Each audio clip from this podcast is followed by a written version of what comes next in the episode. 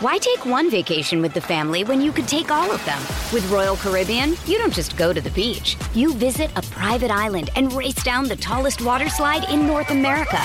You don't just go for a road trip. You ATV and zip line through the jungle. You don't just go somewhere new. You rappel down waterfalls and discover ancient temples. Because this isn't just any vacation. This is all the vacations. Come seek the Royal Caribbean. Ships Registry Bahamas.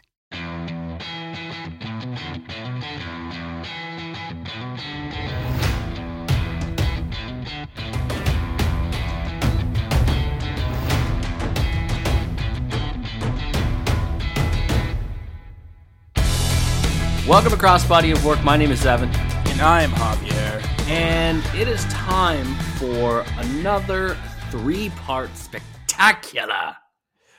It's not one, it is trois. We're doing is a trois. trois part on good old Mick Foley. I'm very excited for this because Mick Foley is the only person who has a three-parter that has a specific way it should be divided up.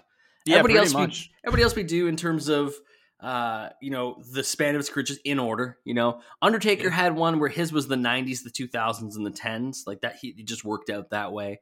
Uh, but Mick Foley has three different gimmicks that we need to talk about. Yeah, because all of them were prominent throughout his career. Yeah. And Dude Love is going to get mishmashed together with Mick Foley because there is some other Mick Foley matches we need to talk about when he is just himself.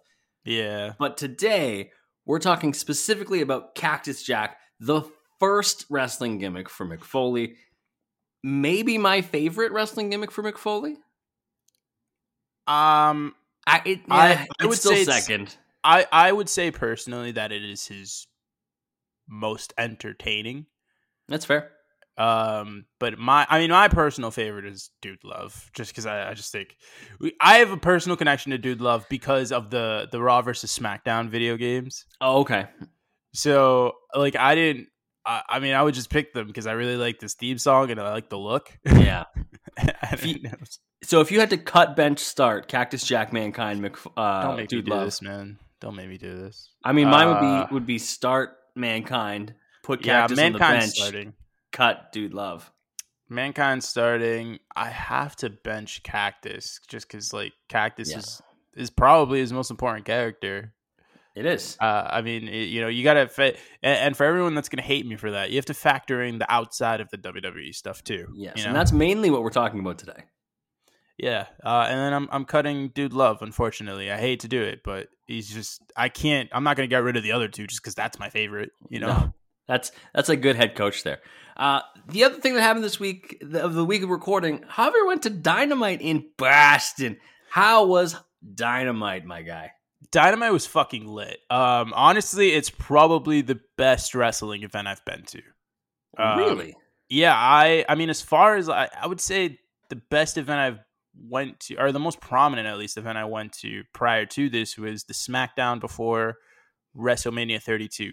Right. I got Yeah. to see Brock attack Dean Ambrose. They had a little thing. I got to see a bunch of other cool stuff, but I think uh, I think that was the uh, I think Dynamite. You know, because I got I got the whole experience. I got to see Dark. I got to see Dynamite. I got to see Rampage. Uh, I was in a really cool section of the crowd too, where like you know a bunch of people were just you know doing chants and we were all talking about wrestling. It was really fun Yeah. um yeah i don't know. It was a, it was a good little mix between like the hardcore hardcore fans and the casual guys who were just there because wrestling's fun and they were like oh let's watch.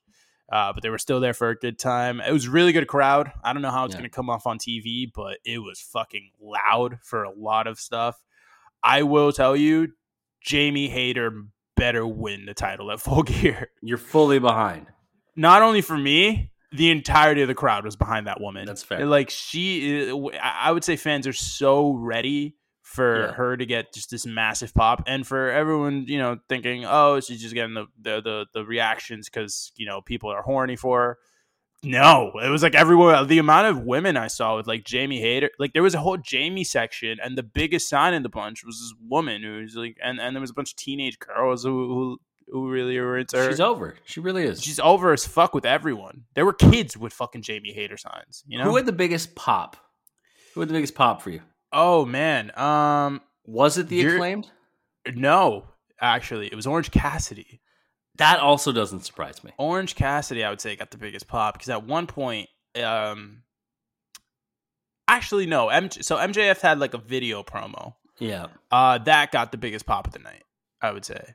Um, there was a really huge pop for Tony Schiavone when he came out from the tunnel. As there should be.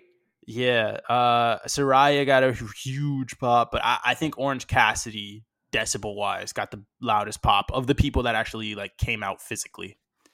Best match you witnessed? Because by the time that this airs, Rampage will be done. But Yeah, uh, no, it was it was definitely the Danielson, uh, Sammy Guevara two out of three falls match. Fair. That was Yep. fucking fun. Uh, the tag, the the four tag match, the the FTR and uh, Acclaim Yeah. versus Swerve and Our Glory and uh, Ass Boys. That was fun. Um, there is a there was a, a Rampage match that was um, Brian Cage and, and Dante Martin. That one was pretty yeah, cool. that's in the Eliminator tournament. Yeah. Yes, yes. Um, I didn't get to see Ricky Starks. I'm very devastated by it. Lance Archer beat his ass, and I don't. I get. I don't know. I got to see Wardlow get turned heel on by Samoa Joe, which I was not expecting. You I, like, texted me you- immediately. Yeah, I sent you. Uh, it wouldn't go through for whatever reason, but I sent you the uh, a picture of when they came out, and I was like Samoa Joe, because you know you Yeah. like Samoa Joe. Yeah, I we like love Samoa We Joe on this him. podcast. Yeah. And then and then um he, you know Wardlow destroys Arya Daivari. Uh you know he he's like he's saying that he he's coming for all the titles. Um because I I, I don't remember who the fuck he was yelling at at that point. Um and then and then he just gets fucking decked from you hate behind. to see it. He just gets Though I am- from behind. I am happy to see Wardlow getting another like prominent feud. That'll be really good. Oh, he was yelling at Hobbs, by the way. That's what it Oh, was. Because that's that's, fair. and, and it's looking like it might be a triple threat at the pay per view. That sounds crazy good. Last question. What merch did you buy? I am currently wearing a Ooh Scissor Me Daddy shirt. Yes. Um, I wanted to get the Scissor Me Daddy ass shirt, but they didn't have it there. Surprisingly enough, they did not have any MJF shirts. They had two CM Punk shirts. That is incredibly surprising. Yeah, um, I ended up. I, I really wanted to just a, this shirt, uh, any acclaim shirt or any MJF shirt. They didn't have any MJF shirts, so I just settled for. There's like a uh, Blackpool Combat Club shirt that's like a bloody fist in the middle, and then it's a ring around it that has their names. So I got that just because I don't know, it looked cool. We like all the guys in it too. It makes sense. I got to see William Regal too. Love William Regal. Oh, God. Also, And- Claudio. Uh, so he didn't. He wasn't on any of the shows. But uh, I get there was a kid who uh, who was in crutches who came up like right in front of me. I was basically off to the left of the ramp, uh, Yeah. like directly. But that's where like the wrestlers who get beat up when they go off to the side and not up the ramp, they they like walked by me. Um, and in that section, uh, there was a kid with like crutches who came up with his dad, and they brought Claudio out to like talk to him. Oh, Claudio's that's a nice. big motherfucker, dude. He's huge. He's huge. You don't notice it until he's right there. He's fucking massive. Yeah, he's a, he's a bunch of boulders all That's put ins- together. Like six five, absolute. Like my brother was wearing his like his full gear, the jacket with the with the Yeah. trunks, and he first off, I don't know why he was wearing the trunks because he doesn't do that anymore. He's he wears tights, but no, I'm not gonna judge. Not gonna judge. But he looked fucking huge. It was insane. Let's talk about Cactus Jack, the hardcore deathmatch unhinged side of Mick Foley, uh, the demon time version of Mick Foley, if you will. The I have nothing, no fucks left to give, so I'm gonna just burn it all to the ground. Yeah, this this this man was insane the first few matches here. I'm not gonna lie to you. So a little bit about Mick Foley, the person, because normally we get to talk like in the beginning about all the origins, but let's talk a little bit about where he's from. Uh, he moved when he was very young to the Long Island town of East Setauket, about 40 miles northeast of New York City. Uh, it's like the fun fact a lot of people know is that he was uh, classmates and wrestling teammates with Kevin James, aka Paul Blart. it's like a fun fact that I've seen. I've seen a couple different places. the zookeeper. Yes, uh, and you know where Mick Foley's inspiration for wrestling came from? How he decided he wanted to be a wrestler? The story's been told a lot. Uh, he went to go see his favorite wrestler, Jimmy Snuka, at Madison Square Garden. He hitchhiked to Oh, get there, yeah, yeah, the, the And- dive. And he saw the dive against Don Muraco. And he was he is you can see him on the footage. You can see Mick. Yeah. As soon as you said it, I was like, okay, yeah. yeah, I know. he would be trained. He would go to a couple different places: uh, World Class Championship Wrestling in Dallas, the UWF, and then Tri-State Wrestling, which is the precursor to Eastern Championship Wrestling, which then became ECW. That's where our first match takes place. It is against Eddie Gilbert, March 21st, 1991, a Falls Count Anywhere match. Now, I initially wanted us to watch the barbed wire rope match that they have because it ends with Foley doing the spot where you get your head stuck in the ropes as you're going over. Mind you, Is that the ear rib match? it's not the ear rip match because the ear rip match happened overseas. Okay. I think it happened in Germany. But this, the look, you can find that match online, and I would like anyone to go and try to watch it. If you and I tried to watch it, we would have nothing to say. It is the worst quality video of anything we've ever tried to watch. Anything ever. It's crazy. Hey man, I just saw a pixel move. Like it's it's like somebody who was the last person to show up to their kid's high school talent show and they're at the very back and they're and they're short like me and they're trying to get the footage of their kid and they just can't reach it. Ah, so it's my dad. Um, my dad's not sure, but he's definitely the last person to show up. so instead we get this Falls Count Anywhere match, uh, I want to know what you think about it.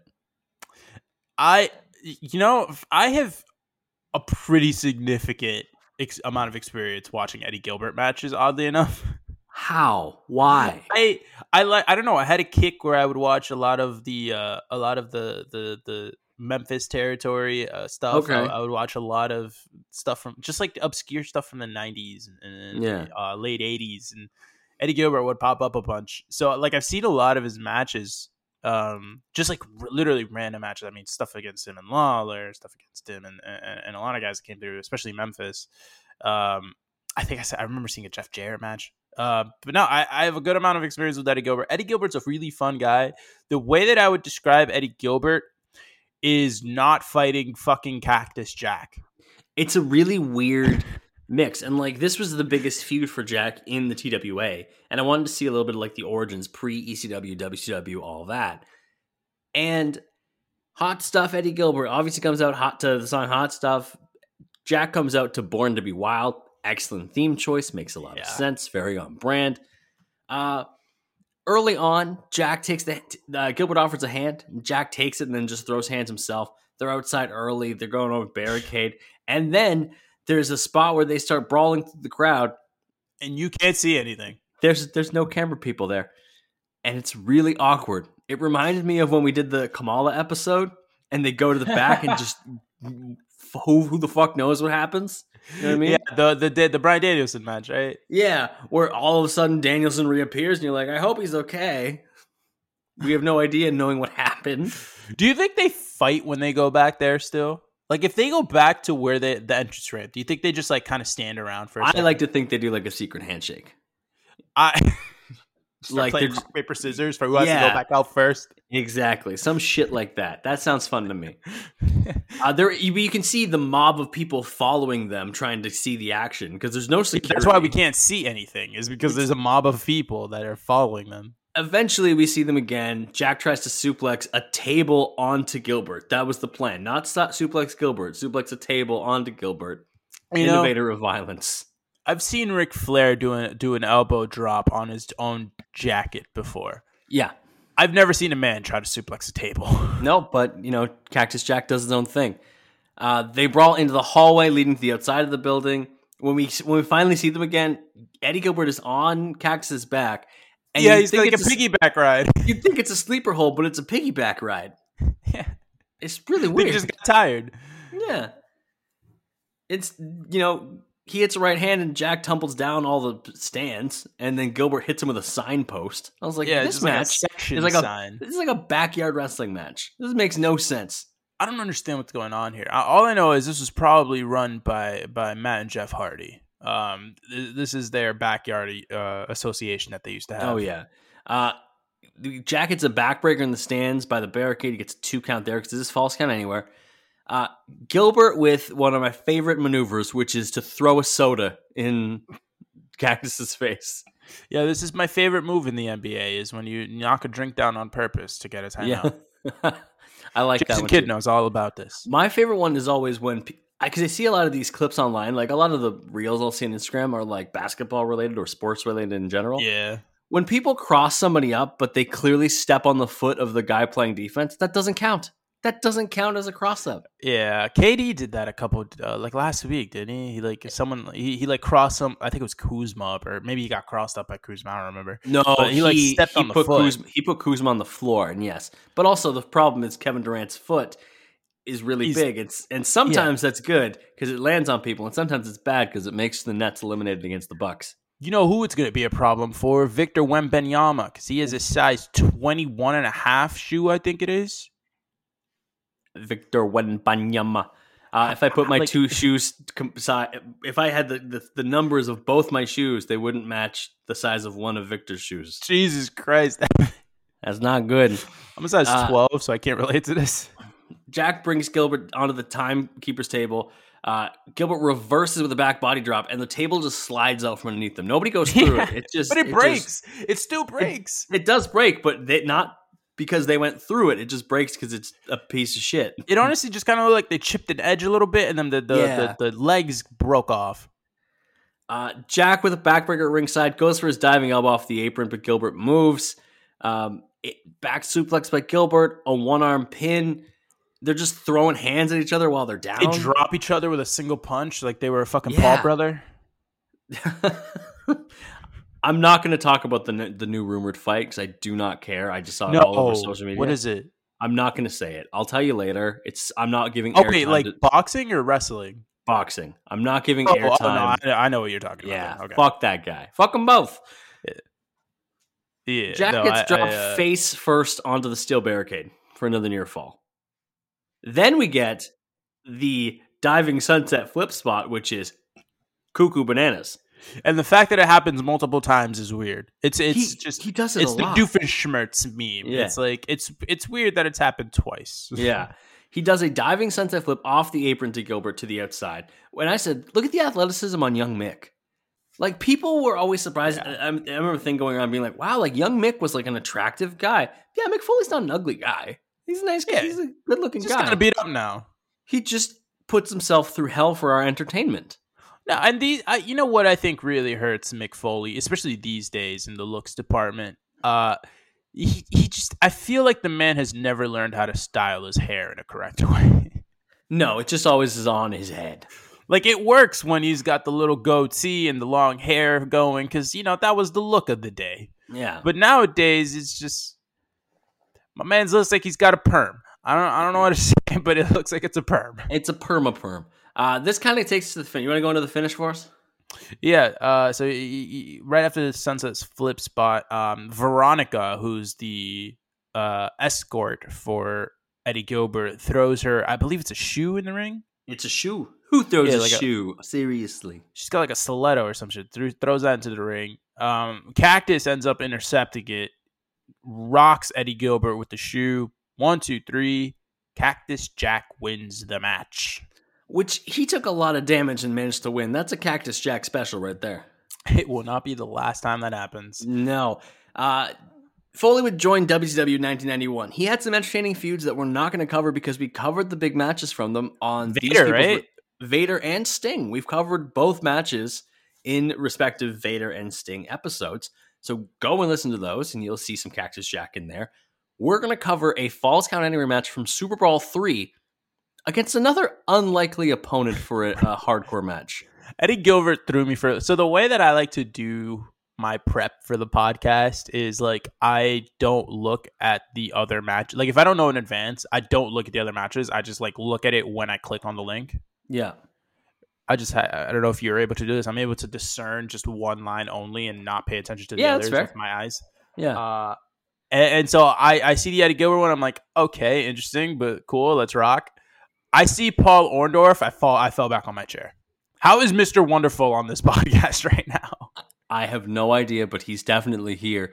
Uh, the clip that we have starts with Johnny B. Badd, aka Marc Mero, introducing us to the match, looking like a bus driver from heaven. Like he's in an all white ice cream suit. It's fucking crazy. And if you think about it, his wife is now married to Brock Lesnar. I mean, th- these are facts that you say. then we get a backstage interview with a certain somebody. Who's doing the interview? Did you see? Was it Tony? I didn't. No, it was Eric Bischoff. Oh shit!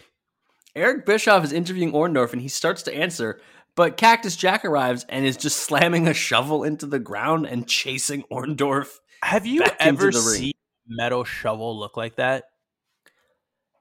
No, no. I was thinking about it. I've never seen a shovel look like that. I'm. I think that might be one of those like farming shovels. I think it use. is too. It's very sharp in the corners. Yeah, I'm like, You- this does not work for snow. you and I are not farm people, so Although I will say, my my, my best friend was talking about because he's Greek. He's talking about going back to the village in, in Greece and becoming sheep herders, and it, it sparked a little joy inside of me. I'm not gonna lie. we could become just like the bushwhackers. Yeah, he he could handle all the sheep. I just want to tend to the crops. I just want to sit here and water my garden. Leave me Yeah. alone. Yeah, I want to I want to I want to grow some olives or some shit. So Jack chases Orndorff all the way out through the uh, entranceway to- into the ring. For some reason, the referee takes the shovel. This is a falls count anywhere match. That means anything goes. Why are you taking this man's shovel? Away? That's a deadly fucking weapon, Evan. It's sharp in the corners. I guess you cowards. Anyways, the Orndorff gets a kick while the ref is uh, getting the shovel, so he gets the advantage to start. What do you think of the actual action in this one? I, I don't. It's hard to tell how if this was a good match or not. Honestly, it's just it's just a train wreck, which is weird because it's Paul Orndorff. I don't think it was particularly good, but I'm also not going to say I wasn't entertained throughout it. It's not long. That's the thing is, I think it's entertaining for what it is, and I think more than anything, it, the thing that sticks out is, huh, Paul Orndorff can throw hands when he really needs to. Yeah, it's only like a nine, 10 minute match. The- Yeah. The, clip is 13, but there's really only wrestling for about nine, nine of it. Yeah. Orndorff gets, er, like, they're brawling around ringside, and he chokes Cactus Jack with an electrical cord. Uh, Jack fights back with a bunch of rights, tosses Paul into the barricade, pulls up the mat, scoop slam onto the concrete. Uh, also hits a running elbow onto the concrete. Cactus Jack, if he loves any move, loves his fucking elbows. Loves a loves a good dive off the apron and middle rope to the outside too. Speaking of which, remember that sunset flip spot that went so well against uh, against Eddie Gilbert? This might be the worst bump I've seen in a long time. Cause he missed. He so Jack goes to do the from the middle rope, diving to the outside, sunset flip powerbomb. Orndorff does not go with him even a little bit. He does Yeah. just a full front flip and lands flat on his back on the He concrete. bounced. he he very much bounced with an incredible sound. It oh sounded Oh like if you God, took a like a bat to a hollow drum, like just Yeah. boom. It's brutal. Yeah. It, it's it was it was fucking brutal, man. Think of some of the matches that we're going to cover later, and the people will see them soon.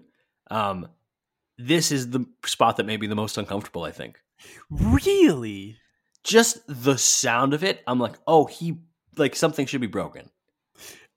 I mean, we'll we'll talk about it, but I mean, it wasn't there a there there was a spot in a, in a later match that really had me very concerned for one of the competitors. Oh, yeah, actually, yeah. Somebody somebody looks like they die and, later. and the crazy thing is, it wasn't even Foley that I was concerned about. Nope, I know exactly the one you're talking about. Uh, so yeah, Cactus Jack gets the worst of that one. Orndorff gets the advantage, some kicks, a clothesline, uh, elbow strike up on, on the outside by Orndorff, takes him up the aisle and tosses Cactus Jack over two barricades. I was like, wow, that's impressive. um, Jesus Christ. Uh, at one point here, I thought Cactus was going to break his back because Paul Orndorff just suplexes him onto the barricade in a way that, like, like we fucking watched. It, it- goddamn, Shawn Michaels broke his back on that on a spot that was similar, like a landing that was similar to that. yes. You know. Yep. And Mick Foley's a big boy. He's way bigger than Shawn Michaels was. So, like, I'm I'm honestly shocked that he didn't get like some serious injury off of that. Uh, at one point, When, you when you when you look at the percentages of like the injuries that Mick Foley has had, and then you just watch any random five matches of Mick's, it's amazing he hasn't been more injured than he is. Yeah, the injury, the injury, like the per capita here, Yeah, is very the low. ratio's off. The, the, the ratio is very low compared to Yeah. like a lot of like. I think that the highest in the in this is is Darius Martin, Dante Martin's brother. Dante- yeah, My man has torn his ACL twice in like not like he came back, had a crazy return, Two weeks later, torn ACL. You That's know? tough. That's tough. It's it's really tough. He's he's he's at the top level. yeah. Um, and, and then and then somewhere around there's Tegan Nox. yeah. And then all the way at the bottom is Mick Foley. And those who don't get injured, like the Miz. No, torn ACL. Not there. That's true. Not there anymore. Not there anymore. He's a So- little higher. I would say per because you got to think about the spots. That there's the true. ratio. Foley is definitely lower because of the spot ratio. So back in the ring, Orndorff with a forearm off the top rope. He's working over the knee of Cactus Jack. He takes a brace Yeah. off because, of course, Mick Foley has a brace on his knee in the early '90s, because and continues to do the weirdest shit for the next 15 years. Also, uh, early '90s. So there's there's a figure four spot. Of course, it's a figure four spot. Uh, and then Jack gets clotheslined to the outside. Orndorff just hits him with the with the brace a couple of times. And this is when I realized just how jacked Paul Orndorff is. Big dude, Big older dude, at this point too. big dude, washboard abs still. Many years removed from WrestleMania main event. That's the other thing I thought of is the fact that both of these guys are in WrestleMania main event 16 years apart, and this is in the middle. is this eight years after? I don't I don't think it's exactly eight years, Okay, but like it's clo- it's, it's definitely close. It's pretty close, yeah. Because I mean, WrestleMania two. This was '93, and Foley main evented in WrestleMania 2000. So what? What? It, it was two, right? That's what Orndorff main evented yeah, against Hogan. this might have been the middle. Yeah, this might have been right in the middle. It's smack dab. Actually, between- no, he didn't main event WrestleMania. Orndorff. I thought I think I think the feud was before that. I think it was leading into like right before the Andre feud kicked off with three is what I think. Uh, because I'm pretty sure Bundy was the main event of two. no. No, WrestleMania one, Hogan and Mr. T were against Orndorff and Piper. Okay, one. yeah, yeah, yeah. All right, that that's what Yeah. it was. So this is close to the middle. Yeah. yeah. Uh, anyways, we get pretty much to the to the finish here, and guess what? Paul's not winning. Yeah, a bunch of shots with the brace, a couple of chair shots to the knee. He starts taunting, doing some the Hogan taunt with the with the little wave into the ear cup. Yeah. Uh, do, doing some some uh, bodybuilder poses, and then Foley from fucking behind just grabs that shovel and buries his ass because he puts it right into his back or his head. It was His Uh, head. yeah. One, two, three. Mick Foley, Cactus Jack wins the match. What are you doing? I'm burying you. It's exactly what Mick Foley did there. Cactus Jack clocked him with the shovel. One, two, three. Gets the dub. Yeah. These are two matches where I'm like, Cactus Jack is just an agent of chaos. He just keeps showing up in these companies just to fuck up their prettiest stars, and then he'll move on. I, Oh I didn't mind God. it. Yeah, I mean, I, I honestly, it's like I said, I, I, I don't think this was a particularly good match. I was just entertained by it. Yeah. Are you not entertained? We're going to take a break. When we get back, we're looking at Foley's time in ECW and a big change for Cactus Jack. Why take one vacation with the family when you could take all of them? With Royal Caribbean, you don't just go to the beach. You visit a private island and race down the tallest water slide in North America. You don't just go for a road trip. You ATV and zip line through the jungle. You don't just go somewhere new. You rappel down waterfalls and discover ancient temples. Because this isn't just any vacation. This is all the vacations. Come seek the Royal Caribbean. Ships Registry Bahamas. Hey, it's Kaley Cuoco for Priceline. Ready to go to your happy place for a happy price? Well, why didn't you say so? Just download the Priceline app right now and save up to 60% on hotels. So, whether it's Cousin Kevin's Kazoo concert in Kansas City, go Kevin, or Becky's Bachelorette Bash in Bermuda, you never have to miss a trip ever again. So, download the Priceline app today. Your savings are waiting. Go to your happy place for a happy price. Go to your happy price, Priceline. Back from the break, it is time for ECW. Foley worked for ECW and did some trips to Japan between 94 and 96.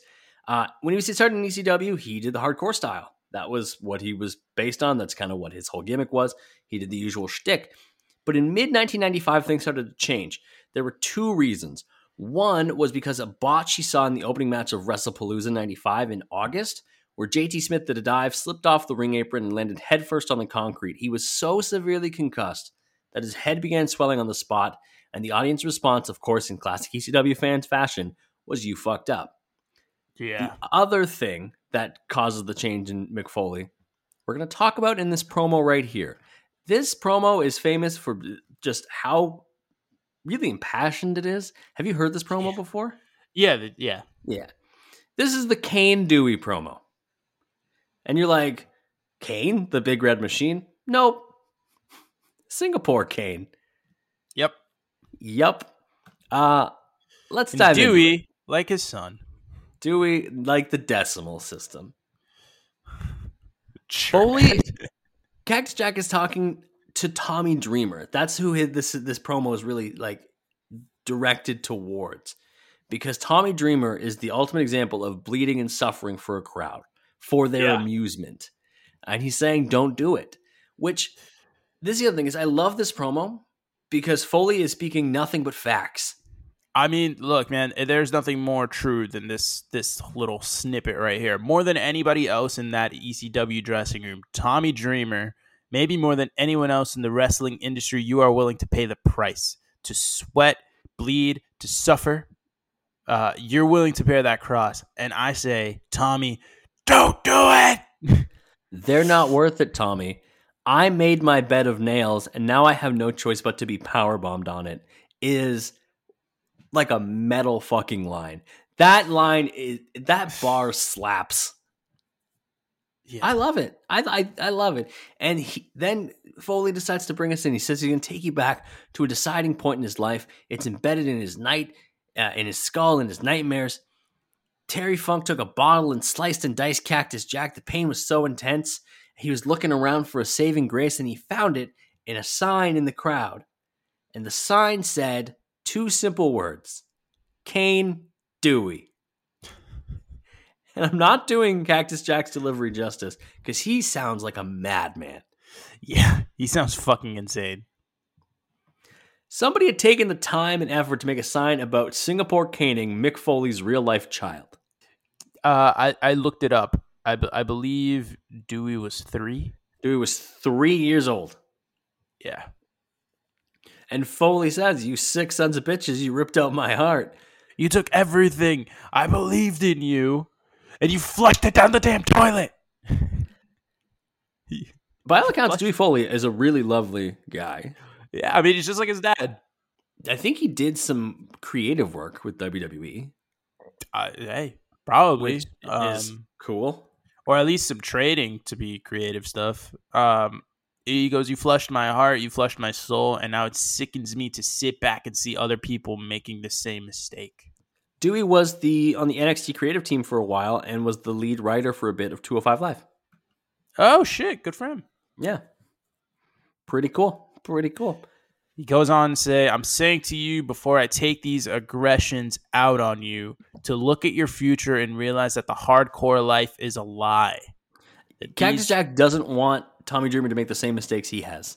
yeah, these letters behind me are a blatant lie. That those fans who sit there and say he's hardcore, he's hardcore, wouldn't piss on you if you're if you were on fire. You selfish son of a bitch.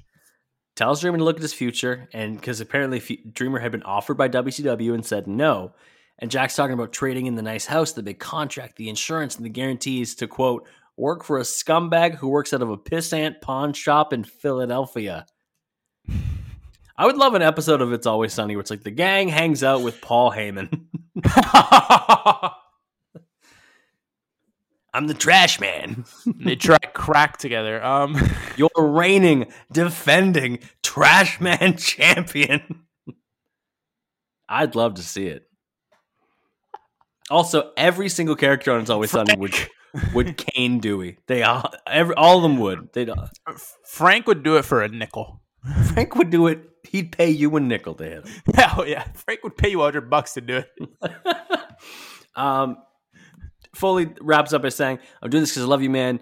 Dreamer said, "No, thank you to WCW. That makes Jack's blood run cold. He wants him to go to WCW and to go to Uncle Eric. He's always uncomfortable when people call him Uncle Eric. It's happened a couple times.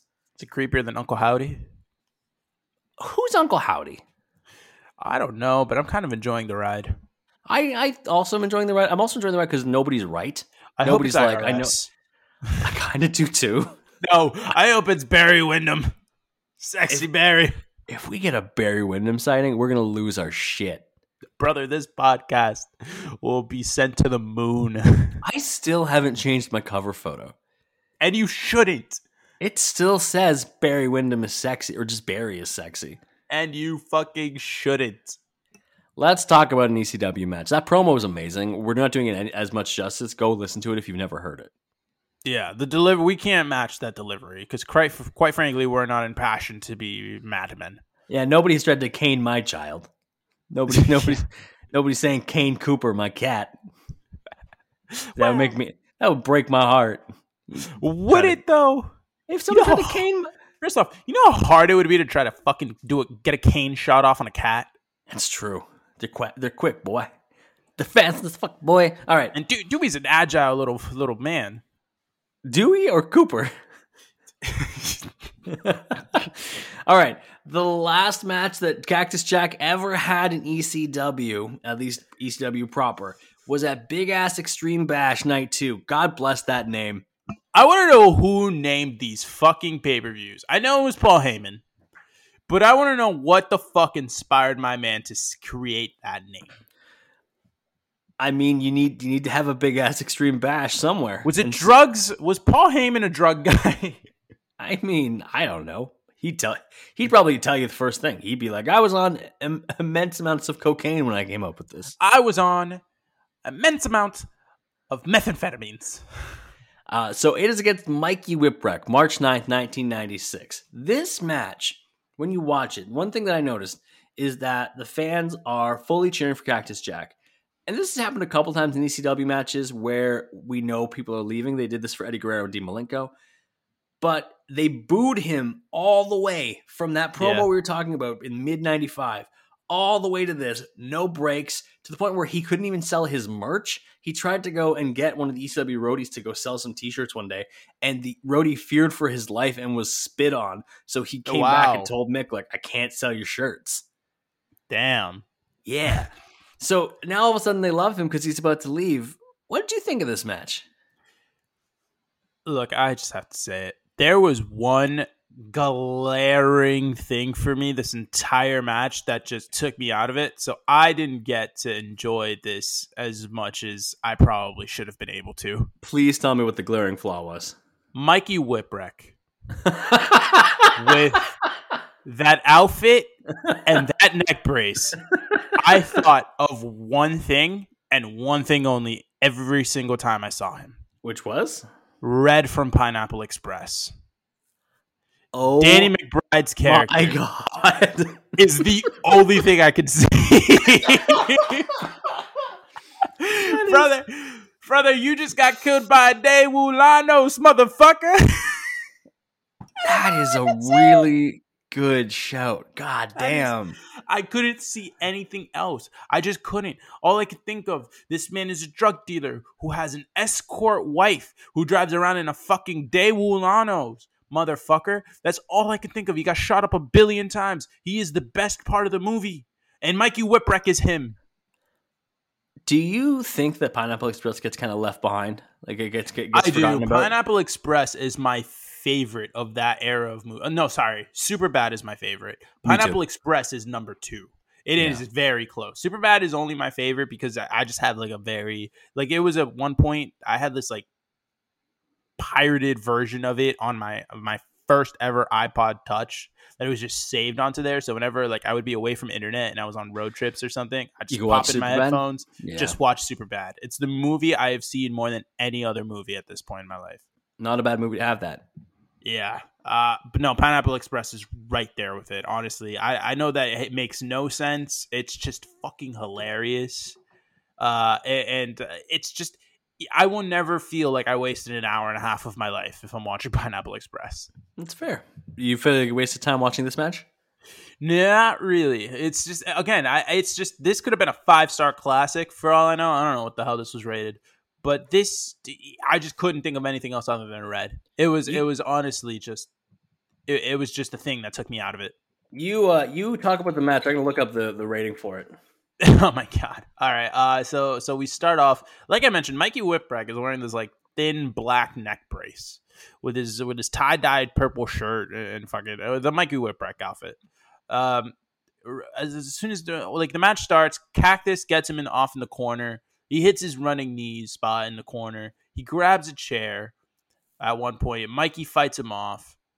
Uh, and while he's still beating on Mikey, the crowd just starts handing Cactus stuff to like hit him with, and he, every Yeah. time he would he would grab it and be like, "What the fuck?" Threw it down on the ground. Grabbed it. What the fuck? Threw it on the ground. Somebody handed him a pan, like an actual frying A pan. at one point. Yeah. This match is rated four stars. There.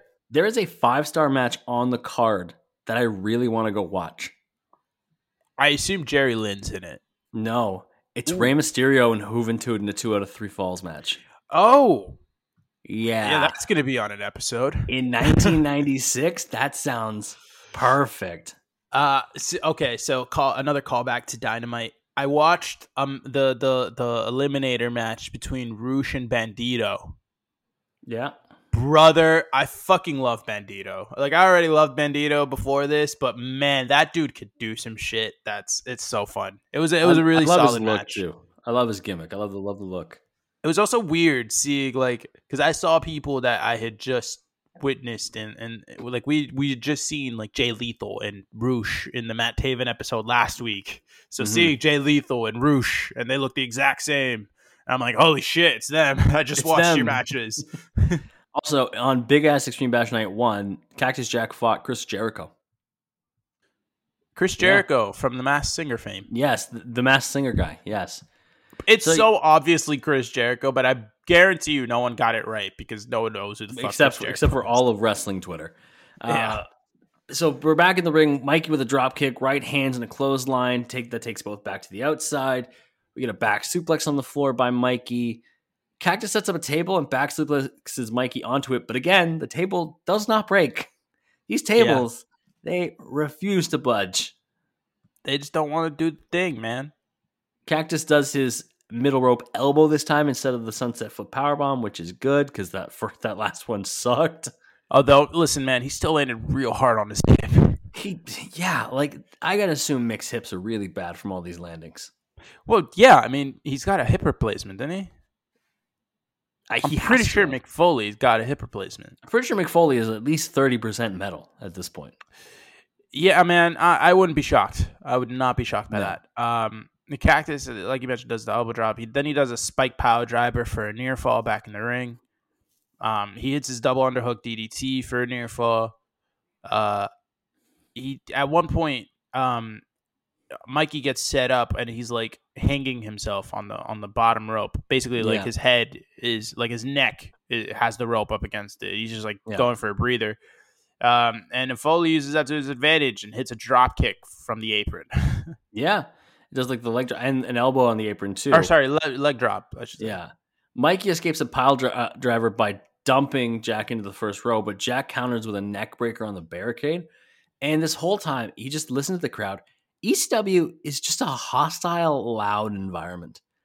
Like they're just I would not want to go loud. to an ECW show. ECW is a is a shitty home crowd to have to play against. You know, like if you're coming in and you're a new yeah. guy, oh my god, It's like going to, uh, I don't know, fucking. What's like the most tough? It's like being any. It's like being a Red Sox fan at Yankee Stadium or a Yankee fan at Red Sox Yeah. at, at Fenway. You know, it's it's it's t- toxic. It's terrible. You're gonna probably get a beer thrown at you. try to catch as much of it with your mouth as you can. Like ah, I was like, oh, what if you're? free drink. Ah. What if they? What if they pissed in it first? You don't know. that's commitment to the bit. I'll, you know what? Good for them. Uh, Jack launched just launched himself off the bottom rope backwards towards the outside, which was quite the interesting offensive maneuver. It was a bad one, Yeah, but he he you know try something new. He just like trust falls essentially. hey man, you always got to do some. You know.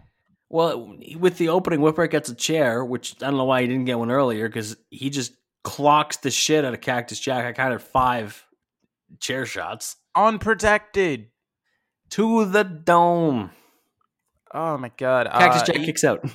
Yeah, yeah. They they fight into the crowd, and then at one point, Mikey gets up on like this fucking like it, it's not a stanchion. It's just a high like a part of the uh, like little air arena, stage or area, whatever, yeah. that's like higher, like well higher up. It's where Joey Styles is doing his broadcast from. Oh yeah, is it okay? Yeah. Yeah, so he's up there, and then he just fucking does a dive off of that shit, and I'm like, holy fuck, you're landing on concrete, man. Also, we, we skipped over. Whipwreck was hitting Cactus Jack with an album. Did you hear what commentary was calling it? No, it's a Leonard Cohen album.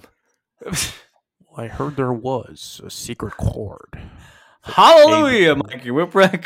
that David played, and it pleased the Lord. Why does it sound like you're doing an Obama impression while you do this? Because that's what fucking Leonard Cohen's goddamn hallelujah sounds like to me. I heard there was a secret chord that uh, uh, David David, played. played. and it pleased the Lord. so yeah, Mikey with the dive. Uh, we get a suplex, and, then uh, forearms by Cactus stops a diving Mikey. He gets a chair, hits him a bunch, pile driver on the chair back in the ring. Cactus Jack wins. Did you stick around for the post match promo? He, he, I mean, right after the match, Mikey's like begging him to leave him alone. Uh, he gets on the mic. Doesn't he cut like a babyface promo? He does. He cuts a babyface promo. He raises Mikey's hand, and there's the famous clip of him dancing in the ring to New York, New York with Stevie Richards and the Blue Meanie. Brother, when Stevie Richards came out, I popped. You already know I did. I wrote it in all caps. Stevie Richards with a million S's. Yes. It's uh, the He's Stevie our- Richards episode is going to be incredible. He's our next white whale. There was there was the Mabel episode, and now it's the Stevie Richards episode. But it's like Mabel was for both of us. You That's know, true. Stevie, Stevie Richards, Richards is, is for very much. Yeah, he's very much my guy. Who's your Yeah. Stevie Richards? Well, we already did La Parca, yeah, well, that's true. and La Parca is my guy. Uh, we're gonna take a break, and we'll talk about the reason that Mick Foley, Cactus Jack, was leaving uh, ECW, which is WWF. Right when we get back. Getting engaged is a moment worth cherishing. A one of a kind ring that you design at Blue Nile can help your love sparkle. Just choose your diamond and setting. When you've found the one, you'll get it delivered right to your door. Finding the right engagement ring can be nerve wracking. At Blue Nile, you'll have the expert guidance needed and a diamond guarantee that ensures you're getting the highest quality at the best price. Cherish all of life's moments and save up to 30% at BlueNile.com. That's BlueNile.com. It's only a kick, a jump, a block. It's only a serve. It's only a tackle, a run. It's only for the fans. After all, it's only pressure. You got this. Adidas.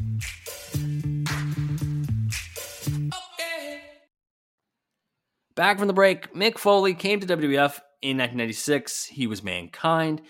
He did make a couple appearances as Cactus Jack, including one in 1997 in a feud with Triple H. Cactus Jack would team with Chainsaw Charlie, aka Terry Funk, inexplicably wearing pantyhose on his head. Still don't Oh, yeah, understand. Hey, hey, hey. Let the man do what he got to do. I sure. Uh, but then Cactus Jack reemerged in 2000 in a feud with Triple H, and we're going to watch that extra promo right now, which is the return of Cactus SmackDown, January 13th, 2000.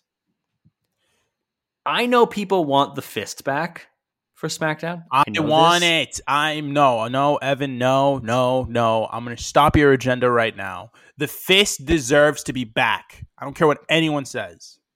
I agree with you. I, however, think that the original Oval set gets disrespected in these conversations. No, I. I like the, the fist is number one. The fist is number I'm not. one. I'm not saying it's not number one, but I'm saying if we can't get the fists, maybe we can get the ovals. Well, we're not going to get anything. They spent millions of dollars on the set that they currently use. They're going to use that shit for like five more years, probably. I'm so disappointed. I don't like the sets. I don't hate it. I just don't like how it's not different.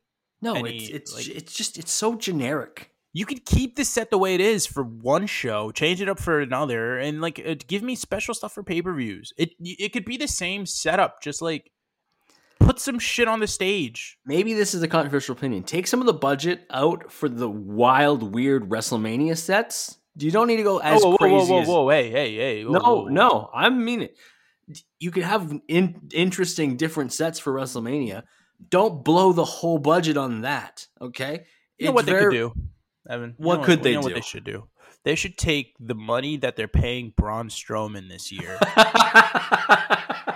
uh, since he wants to he wants to talk about oh you know the the flippy floppers and, and we're really riling up the IWC. You know what'll make the IWC really riled up if you give your entire salary away for this year so that WWE can create new sets. Because hey, what's he probably making like a million? I I hope not. 'Cause that's what he was making before. I, I would just assume he came back for something similar. I think he came back to control his own narrative. I think that's why he came back. That was I think the, he came back so he wouldn't have to. I think he's a sheeple. He's got he's got the black sheep mask. Anyways, Uh, Mick Foley says it's enough. There's It a is there's enough. a fake mankind in the ring with Triple H. Says it's enough. First you take away my job, then you bring this idiot out here and you take away my dignity. Foley's bloody. He's bruised. He's saying Triple H ruined his shirt, ruined his face. ruined his day. What he what he said that, that he took a shower after the attack the previous week that Triple H had on him, and he saw the blood swirling around the drain. He started thinking about what mankind was. He Says he's Yeah. entertaining, damn good author, one tough sob, and one hell of a fighter. But after the beating that he received last week in Chicago, no, no, no, sorry, the the, the beating he he received one week ago. They're in Chicago currently. He says one thing he's not ready for is the title match at the Royal Rumble at Madison Square Garden.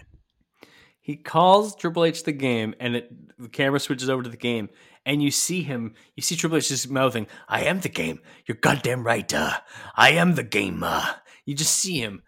He's very in his in his own head. It's awesome. And Mick Foley then says, "You know, the, the fans deserve a substitute in the match. And I'm going to name him right now."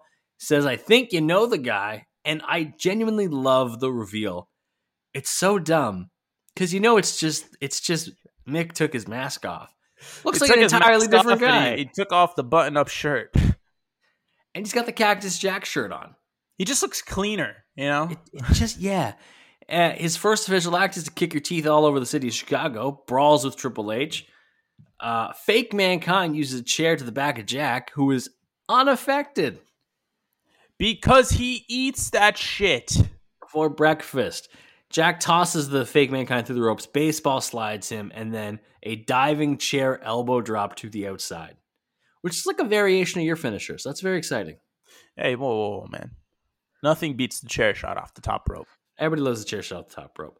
Uh, this leads into the Cactus Jack versus Triple H street fight at the Rumble 2000. We have covered that. It is on the Triple H three parter. Go and listen to those. I believe it's episode 61. I think it's in there. I Go no and listen. Go and listen to those. We are instead looking at the second match in that series, the Hell in a Cell match at No Way Out 2000. WWF Championship on the line. Also, Cactus Jack's career is on the line. I have a question, and that is the Cactus Jack shirt, the famous wanted poster shirt. yes. Which tier of like instantly recognizable and iconic wrestling shirts is that in? Is it S tier or is it A Oh, tier? Okay, this this is not what I was. This is not where I thought you were taking this question. I thought, where does it rank for you?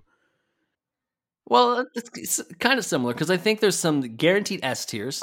I I want to say it's S tier, but I just don't think it is because my thing is the S tiers are like NWO, Bullet Yep. Club, Stone Cold. So that those are the, punk the shirt, the the white the one exact with the three that I had. The Chicago one. yeah. I, I think Yeah. that one's pretty instantly recognizable. John Cena, any any John Cena shirt at this point. I mean, they all have his face. Oh, the uh the Rock shirt, the the the one that's like Ju- got milk, but I don't know. Oh, I thought I thought you were talking about the Just Bring It. That one. It's like the same design as the just the the the, the milk shirt, but it's Yeah. just bring it. Yeah, there it is. Um See, I would have the the Cactus Jack shirt ahead of any John Cena shirt because the thing with John Cena shirts is there's so many, and there's yeah, all, but here's the thing. You the, the the way that the reason why um I I would I would rebuttal that is you said recognizable. Yeah. How many people are going to see the Cactus Jack shirt and be like, "Oh, dude, Cactus Jack, Mick Foley"? Whereas John Cena's shirt, John Cena's already mainstream. I Like, thi- I think what I mean though is in terms of iconic shirts, just like that that being the iconic shirt. I think John Cena has a lot of notable ones. I don't think he, He has one the one. singular iconic shirt. Okay. Whereas like Austin three sixteen, Bullet Club, Uh, NWO, Yeah, Hogan, the the yellow with the Hulkamania. Viva la Raza. Like that might be up no, there. no, because his, best shirt is the I'm Your Papi shirt. It absolutely is. God, I love that shirt. Um, I I would say, first off, I would say the first three are in its own. Oh, DX, a DX shirt. DX shirt. four. Those, th- that's the S tier. That's the S tier. That's the S tier. say I would put him in the A. Is I would put him in the absolutely A. Yeah. There's like a there's like an A plus tier. I would say he's in that, yeah. but uh, He- he, he's knocking on the not. door. he's not in the S. He's just No. he just can't be compared to those. Uh, what do you think of this Hell in a Cell match? Obviously, we've both seen it already. Yeah. Um, I, I've never seen the video package leading into it. It's I really thought it was- good. oh, I thought it was really fucking good. The video Yeah. packages that they had from like 99 to two, like I would say probably 2003, maybe Yeah. three, four, that range. They're fucking excellent. They're some of the best. Like, because they were like, obviously they've had some excellent ones after the fact, but those specifically, like, man, they were just on a different level. Like, it, it was like every fucking pay per view had a great video package. Yeah. In my mind, watching this match, even as a youngster, so I watched this match live, eight years old. I was watching at this point. Wow. Yeah, I was watching at this point. Uh, in my mind, Cactus Jack was like 50 years old. He's 34. He is 34 in this fucking match. It's like the the crazy thing about that is I, I can't even tell you who's 34 in wrestling these days, but like like Adam Cole is 33. You Yeah. know? And that sounds crazy. The amount of miles that were already on Mick Foley's body at 34. I think Swerve Scott might be 34. I don't know. Which Johnny Gargano's probably 34. That doesn't even compute in my brain. You know what I mean? Like, these are people who are like like you think about them and you're like, yeah, they've probably got another decade left in their run. You know, and Mick Foley's like on his way out. I'm looking up 34 year old wrestlers. Okay, that makes sense. I, I'll, I'll I'll do I'll do what I do. Um, Cactus was beating ass until Triple H decided to beat ass, which is essentially Cactus started the match off with a bunch of punches. Triple H gets the advantage and punches him into oblivion. 34 year old wrestlers. Wardlow, Wardlow's thirty four. Wow. Okada, Yeah, I knew Okada was thirty. It was around that range. uh, Tyler Breeze, Ricochet, Tyler Breeze is that young? Naomi, Okay, Kairi- yeah, that makes sense. Kairi Sane, Elias. Yeah, Yeah. that makes sense. I mean, that listen, that makes uh, uh, some of those made sense. Yeah, I mean, you got to think Kairi Sane and Hikaru Shida have been wrestling for like 15 years now. At this point. I just, Wardlow threw me for a loop. Wardlow threw me off. I would have guessed Wardlow would have was like 31. I would have guessed 30, yeah. Like uh, uh, that one, that one's wow. Uh, so Jack is running Triple H in the cage, rubs his face along it. We get a low blow by Triple H. We get the classic knee drop. Um, Jack gets a chair. He can't use it. Triple H gets a knee to the face of him instead. Triple H then tosses Cactus Jack right over the steps along ringside, and there's not that much room to play with in the Hell in a Cell, obviously. Yeah, And then picks the stairs up, and this is always one of my favorite spots. Just launches them into the face of Cactus Jack. Just fucking tattoos him. hey man, sometimes you just got to chuck it. Yeah. Put it in the chuck it bucket, baby. Just chuck it. chuck it. Um. Anyways, uh. So so we get that spot, and then he he buries Cactus underneath the steps, and then starts hitting the steps with a steel chair. Yes. Then spam- spams the taunt button in the ring for a little bit. yes, We get back in the ring. Triple H with a chair shot to Jack's noggin, then a DDT for a two. Really trying to end it early. yeah. Uh, it does that. Um, he goes for the pin three different times. Yep. Um, Jack Cactus uh, a little down the line grabs the chair and hits a chair shot to the taint.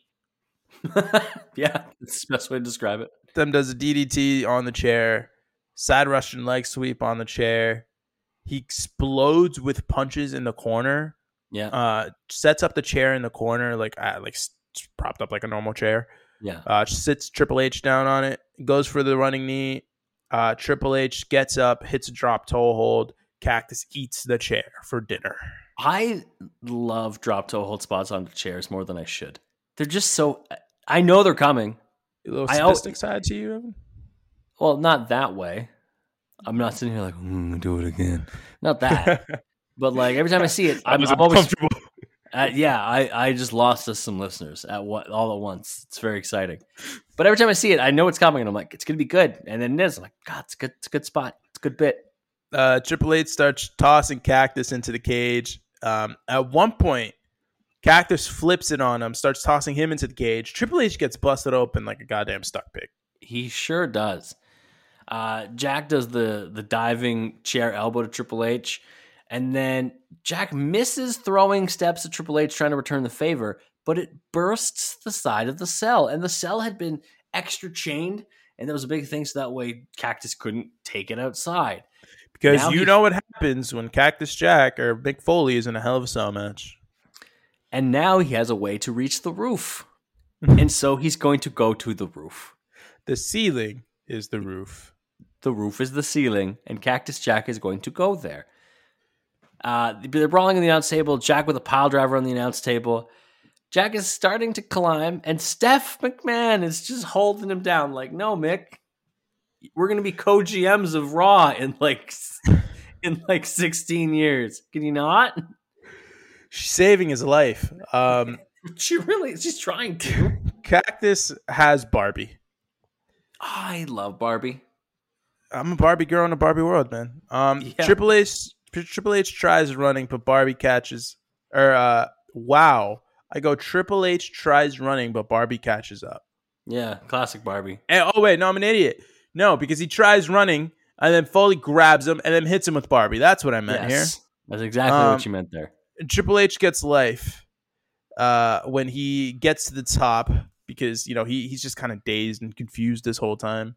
Uh, Foley climbs up, obviously after him, trying to kind of escorting him his him up there. He tosses Barbie in fr- out in front of him before he even gets there. So when he's on the edge, not even f- up yet, he's still just teetering on that edge.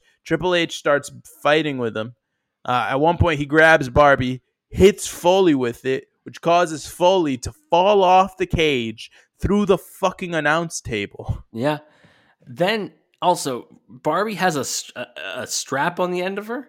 She's got a little little holding strap, and I was like, "That's weird." And then I realized it's so Cactus Jack could carry it on his wrist, Yeah, like a, little- like a little, little clutch, little handbag on his way up to go like murder a man. Mjolnir. That's exactly. So yeah, he goes to the announce table. Cactus gets up and he keeps trying to throw a chair up to the roof of the cell, but The he first can't. time, it hits him right in the face. and then it just he just can't get up there. So he just instead climbs back up the top. Triple H hits him with Barbie again, gets him in the back repeatedly. Cactus with a low blow. Hunter almost falls through the corner of the cage. Did you catch that? That is the spot I was talking about. Yeah. when I was like, this is the most dangerous spot of it all. The the fucking corner. So just to describe it to people, the cage, like they're in the corner of the cell on the roof. On the roof. And the, the, the cage floor part of it in the exact corner spot opens up a little bit and Triple H gets one and a half legs out. Like he is one and a half legs into that shit.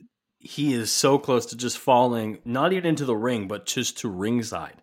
Yeah, and that would have been absolutely like I don't think he he dies from that, but his But legs get he's pretty not fucked o- up. He's not okay. yeah, his that. he he gets at least a broken ankle. Yeah. Worst best case scenario, it's a broken ankle. We get a suplex on the cage by Jack. We get a double arm DDT by him, and then he's lighting Barbie on fire. And I just wrote, "That's dangerous." Little hardcore Olympic torch action.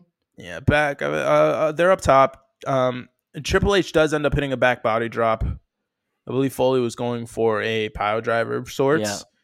Cactus falls through the fucking cage. through the through the roof and down into the mat, where he makes a gigantic hole. And now I think that was a planned spot. I think it was too. That doesn't change anything. You can Yeah. know you can know it's coming, and it'll still suck. No, because I, I think I remember seeing uh, like obviously the the the famous Hell in a Cell match. It was not planned. He just fell. We're going to talk about that next week. Yeah, we are. We sure are. It's going to be crazy. Spoiler alert. Yeah. Well, I I mean, I feel like anyone could assume, hey, they're doing a Mick Foley three parter. We're going to talk about the day he almost died at the hands of the Undertaker. Yeah. Um. And then uh, yeah, so here I, I believe that the story goes this was a planned spot. They like prepped the ring and everything. Yeah. Obviously, it still definitely hurt like a motherfucker, and it's a terrifying spot to do. But you know, they, they at least they tried to make it safe for him. Triple H drops down through the hole he's made in the roof. Cactus Jack is still alive and moving, not a lot, but like enough. He's like wiggling his fingers and he starts to stand up. One pedigree by Triple H. One, Oh, two, three. thing. Triple H just starts kicking him to get him to move. Just making sure he's not dead. He just he wants to win the he wants to retain the title, and not have a murder charge. All right, he doesn't want manslaughter on his conscience. I But mean, he hits is an it, extra- I, I don't know. I think it's self defense. Then he hits an extra pedigree. One, two, three. Cactus Jack is done. We got one more match to talk about, and that is the return of Foley. So in 2003, he returned to WWE as a special guest referee in a Hell in a Cell match between two men. Can you guess who it was? It was at Bad Blood 2003. Hell in a Cell, 2003. Triple H, It was Triple H. Goldberg. No, other WCW guy. I'd, I'd call him a WCW guy. He's in both. Oh, Kevin Nash. Kevin Nash. There we go. There you go. Uh, in the build up to that, they had a night celebrating Mick Foley's accomplishments where he was attacked by Ric Flair and Randy Orton of Evolution. Foley returned at the Rumble uh, after walking out due to being, quote, storyline afraid to wrestle Orton back in December. He eliminated himself and Orton from the Rumble with a. One of the best facial reactions in the history of wrestling is Randy Orton falling to his knees when when Mick Foley's music hits. He eliminates them, himself and Orton with the with the double clothesline. And then they had the two on three handicap match at WrestleMania 20 against Evolution. And then we get to this a match that Foley considers potentially the best of his whole career. which is interesting because I don't feel that way, but it is a very if if I were to tell anybody to watch any of the matches on this episode, it's this one. I would say this one, and if you've if you haven't seen the Triple H one in a while, go watch that one. I just think this is a better match match. Yeah, whereas this- the Triple H one, a better Triple H one's good, but I just feel like it's it's slow in a lot of parts, and obviously it's because they're coming off of some huge goddamn bumps. but Yeah, people are dying. Uh, this match is a no holds barred, falls count anywhere Intercontinental Title Championship match. Backlash 2004. It is Randy Orton defending the title against Cactus Jack. Uh, IC Champ Evolution Orton is Top three of his best characters. Mm. top top three Ortons. It's it's it's led like there's like Legend Killer. There's Vice. I there's like Apex listen, Predator, man. whatever that crazy one is. I still think the number one is 2009, 2010 Randy Orton. That is Yes. still the number What one. would you Randy What would Orton you for me. classify that one as? Like the angry, skinny Orton. That's what basically what it That's is. for true. skinny, Skinny Orton. Skinny Orton season was crazy. Legacy Orton. I, I don't know. 2000, I just say 2009, 2010. That that range. The guy is that is the best version of him. He was he was fire on the promo. His matches were excellent. That character, the savagery of it, uh, he was just so fucking good. But something about this young whippersnapper, I'm the greatest man, like I'm God's gift to the world. Having him go up against hardcore legend Cactus Jack in this match is perfect for like building his legacy. Yeah, Yeah. It's also like a complete contrast of two people. Like they are complete opposites of each other. Yeah, it it's pretty nuts. So Cactus has a Barbie. He's got his own this time. It's a this time it's a bat instead of a two by four. He charges Orton with it. They do a test of strength on the outside, and then Barbie gets tossed to the side. Okay. You uh, undersold the shit out of that. Orton came Yeah. out with a Barbie, but it was a two by four. Cactus had the bat one. Orton sees it and is like, well, fuck that. Drops his, goes, grabs a trash can, Yeah. and Cactus is just laying in the shots with the Barbie right on the fucking trash can. Then they do the test of strength. Uh, I think I might have been getting a snack while that happened. That's probably why I didn't write it down. To be entirely honest, my man, my man had to get some trail mix. I needed a snack. Uh, then Orton uses that garbage can, hits three shots to Cactus before he gets a foot up on Orton when he's trying a fourth one. We get a running knee and a leg drop by Cactus Jack, a baseball slide that sends Orton to the outside, then a neck breaker ringside. And like this is weird. It's obviously a hardcore match. Cactus Jack is so fluid in his wrestling in this match. Yeah. And I was like, You're 38 years old. Where are you pulling these these tricks from? My brother's off. My my brother's on point here. He really is. It's it's really good. Yeah. Like and it I wouldn't call Mick a technical mastermind by any stretch, but he's got some he really can do it though. he can do it, but he's got some really nice sequences in this match. Yeah. Um it, it's I it's something that I wish I had been able to see more of from Foley is is the the technical aspect of it cuz I just felt like he got so shoehorned into being the the guy who was hitting these high impact and, and insane, you know, Yeah. weapon spots and all this other stuff. But the, the guy's a damn good wrestler. It it's like when we see comedic actors do a drama role and we're like, "Wow, you're really good at acting." It's like, "Yeah, of Uh, course they are." Adam Sandler and funny people. What is this? Adam Sandler, what are you doing here? Just waiting for them to play Gangnam Style. Jim Jim Jim Carrey in Eternal Sunshine of a Spotless Mind. I love that movie. Uh, Orton, so they're they're going up the ramp. We had a middle rope diving elbow, but Orton scurries away before he can even attempt it, and so Orton's kind of going up the ramp. Jack follows him. Orton hits a back suplex for a two count. Orton goes for a pin after slamming Cactus into the ramp again. Orton wants to rub Barbie on Jack's face, but instead Cactus gets a low blow. And we get our first Socko appearance of the three parter. Yes, we do. Mick Foley's a fan a fan of democracy, so he asked the people, "Hey, what do you want? You want Socko or you want Barbie?" And what do you think? These it's it seems like they picked they they picked Barbie, no? They do pick Barbie, and so he drops Socko. Uh, but what do you think these sick people are going to choose? A sock or barbed wire? Hey, the sock is over, man. Um, anyways, so he starts rubbing Barbie on Orton's face. Uh, does a leg drop, or leg drops Barbie onto Orton. Yep. Um, and then he he grabs some gasoline, and he starts pouring the gasoline onto Barbie. And Evan, who comes out? It's Uncle Eric from earlier. He's done interviewing Paul Orndorff, and uh, he says that the fire marshal will shut this show down for the 15,000 people here if you light that on fire. So Cactus Jack listens to reason and comes up with a secondary plan. And his secondary plan is to use a baking sheet to tattoo Orton's face like he's Mike Tyson.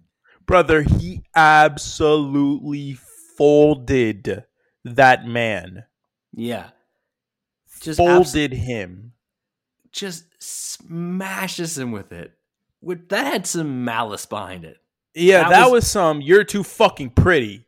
yeah, that was Malice at the Palace. I caught my wife lingering a little too long when she I introduced her. So I'm gonna I'm gonna knock you down a peg. All right. Uh, Jesus Christ. Uh, Cactus grabs a barbed wired board. He holds it up like it's show and tell. He gets it from under the ring, and then he's like, "This is my barbed wire board I brought from home. My dad helped me make it. It's like it's a science project. Behold the history of barbed wire." here you see barbed wire. Here you see more barbed wire. It's Uh, it's kind of wild that Cactus Jack and like Mick Foley is so associated with barbed wire, and yet he didn't get like he's the only person in the world who could have that stupid barbed wire tattoo. He's the only person who I'm like, that's fine, you can have it. and it. instead, fucking Randy Orton has it. I know it makes no sense.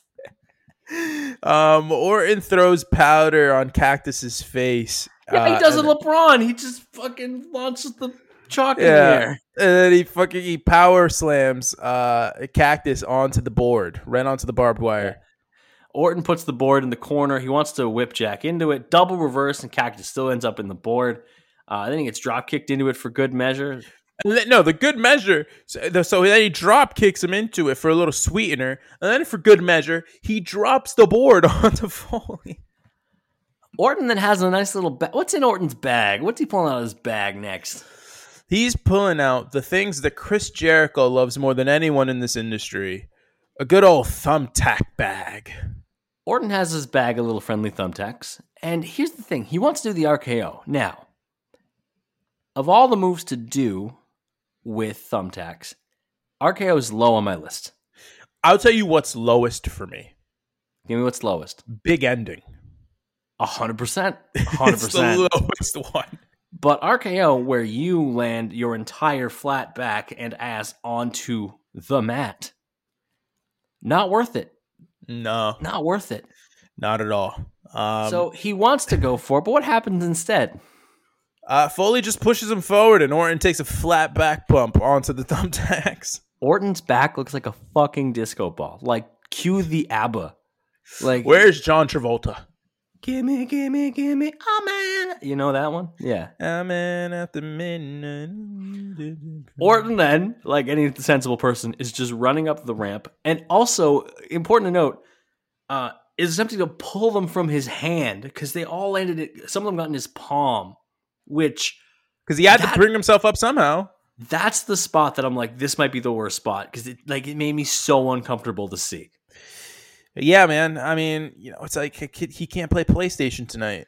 Can't hop on the six with the boys. Um, High five, Or- Orton. Ow. my favorite thing about this is Mick Foley executes the perfect move after this, yeah. which he just rolls up Orton. Yeah, just roll up, roll you through the tax. Why not? just rolls him up.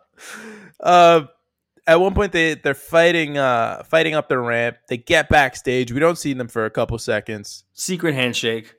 Secret handshake. And then I guess I guess uh, Orton lost the rock paper scissors because he's the first one out. Uh, then Jack just tosses him off the stage through a bunch of plywood and electrical. He just goes fucking flying. He, just- he lost rock paper scissors and he had to go take the Just- bump.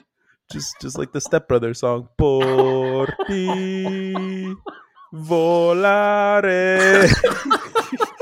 So Orton's dead. Uh, and medical comes out, and the refs try to take Cactus Jack away, and he's like kind of going to the back, and then he pushes them away, el- like punches them, and then just does his diving elbow drop off the stage, and Orton kicks out. Orton kicked out. I did not expect that. But then I also thought, wait, I don't think Mick Foley was ever IC champion. So yeah, that makes was, sense. it was also my thought process because I hadn't seen this match in a long time, and I was like, "That that's weird." I thought that was the end of the the, the, clip. Nope. Uh, Foley does a double underhook DDT for a near fall, which was insane. After all that, he hits the goddamn DDT, and it's still a near fall. Also, Um, Orton- picking thumbtacks out of himself on the way back to the to the ring. Yeah, well, man, Orton Yeah. grabs Barbie, starts swinging it like a fucking madman, and then we get another Socko appearance He because we get a mandible claw. Yeah, I I like the mandible claw. I also like that the fiend took it. I thought it was a really good move for the fiend. You know what else I like? A good old RKO out of nowhere, because that's what we get here. Not only out of nowhere, but onto the barbed wire, onto Barbie. Yes, out of nowhere for a near fall. And then we get another RKO onto Barbie again for the win. Randy Oh, a really big win for Orton. Yeah, this is a maker. Uh, we we've Yeah. talked about uh, you know, tr- Mick Foley's made a few guys in this industry. Triple H obviously at the Royal Rumble. This match with Orton. I would say the match in 2005 With- WrestleMania against Edge. Edge, yeah. Um, he's he's made a couple of guys, and and this this was a big match. This was this was arguably the biggest match of Randy Orton's career through to like 2007 or Yeah. something when he finally beats John Cena. But Cactus has also been making other people like he, as much as you might not like, or he reminds you of other things. Like he made Mikey Whipwreck a much bigger deal Oh, in ECW. okay. No, it's not that I didn't like Mike. I just kept thinking of Red of Red. Uh, I had really good fun, like a fun time watching Cactus Jack. It was fun to see like the origins and see like this man's Yeah. been, like, and I considered throwing a death match on there, but last time we Please watched a God, death no. match, it was the Bull Nakano, and I it was uncomfortable. People Uh, just stabbing each other with scissors. hey man, that's one of our highest listened episodes that we've ever done. That's that's true. Two of our of our highest ever episodes are uh, Bull Nakano and Manami Toyota still. So also, shout out to everyone that's going back and listening to that. Yeah, Because those we need more of a spotlight on Japanese women's wrestling. The Joshi stuff is about to kick off with New Japan uh, towards the end of this month. And I'm very, very excited for it. I'm really excited to see who they bring in. I'm really excited to see who they put the belt on. I hope that uh, we get a lot of a lot of good stuff from Stardom. Give me Julia. I want to see as much Julia as humanly possible. You have you're like, who the fuck is Julia? Julia.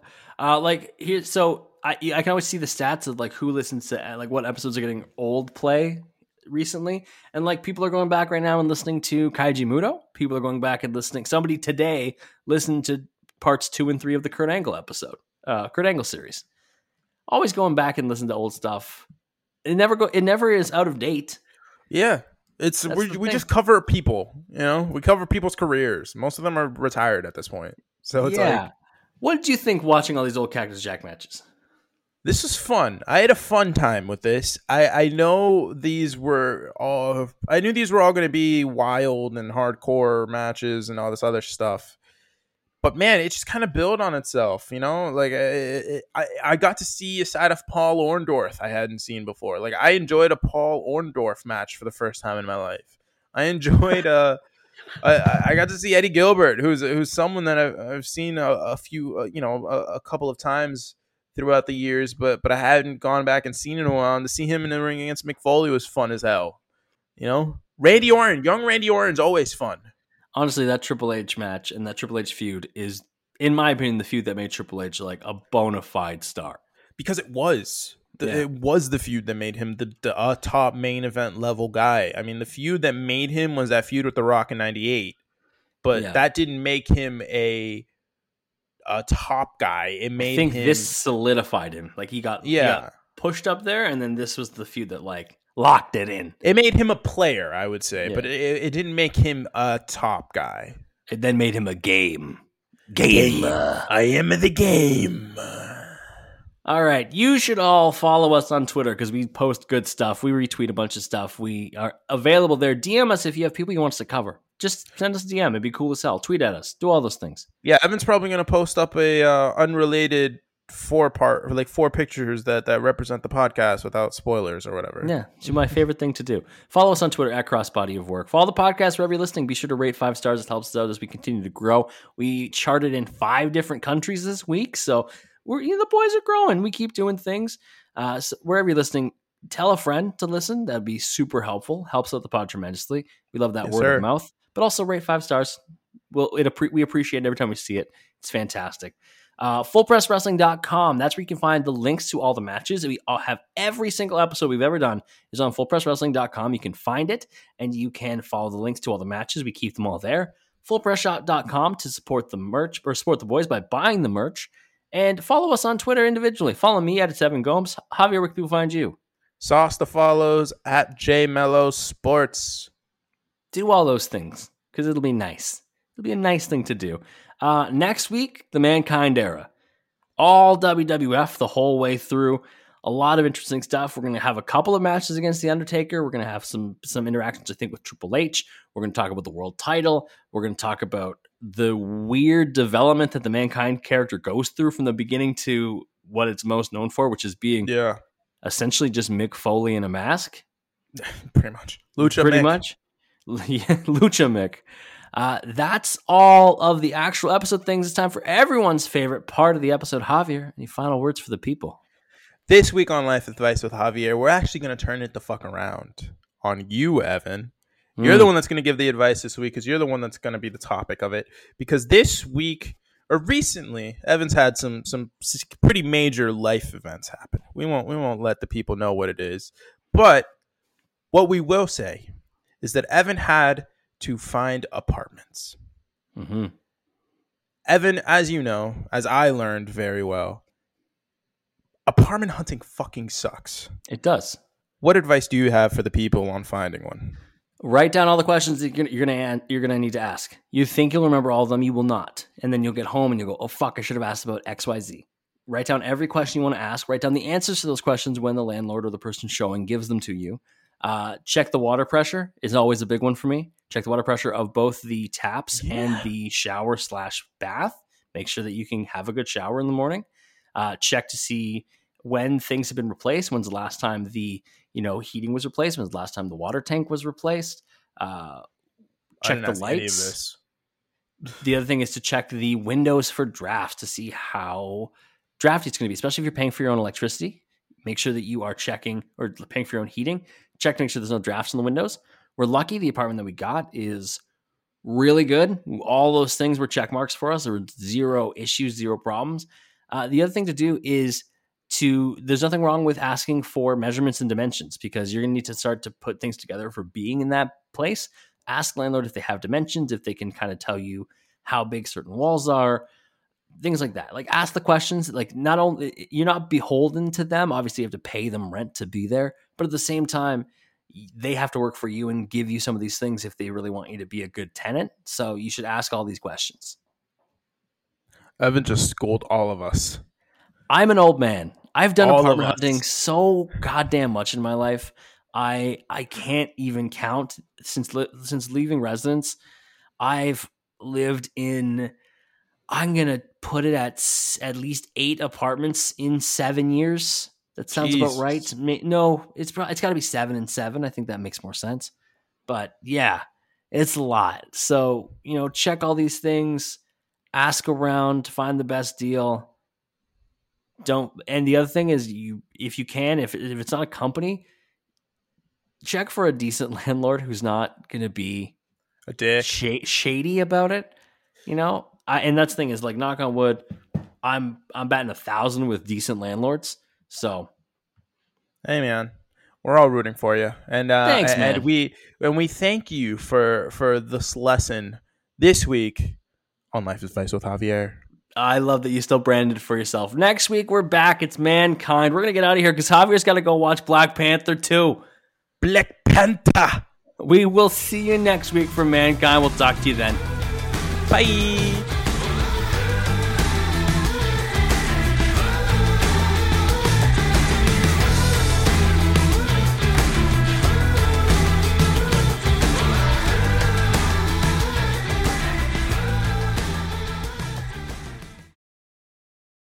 Lucky Land Casino asking people what's the weirdest place you've gotten lucky? Lucky? In line at the deli, I guess? Aha, in my dentist's office. More than once, actually. Do I have to say? Yes, you do. In the car before my kids' PTA meeting. Really? Yes. Excuse me, what's the weirdest place you've gotten lucky? I never win and tell. Well, there you have it. You can get lucky anywhere playing at LuckyLandSlots.com. Play for free right now. Are you feeling lucky? No purchase necessary. Void where prohibited by law. 18 plus. Terms and conditions apply. See website for details.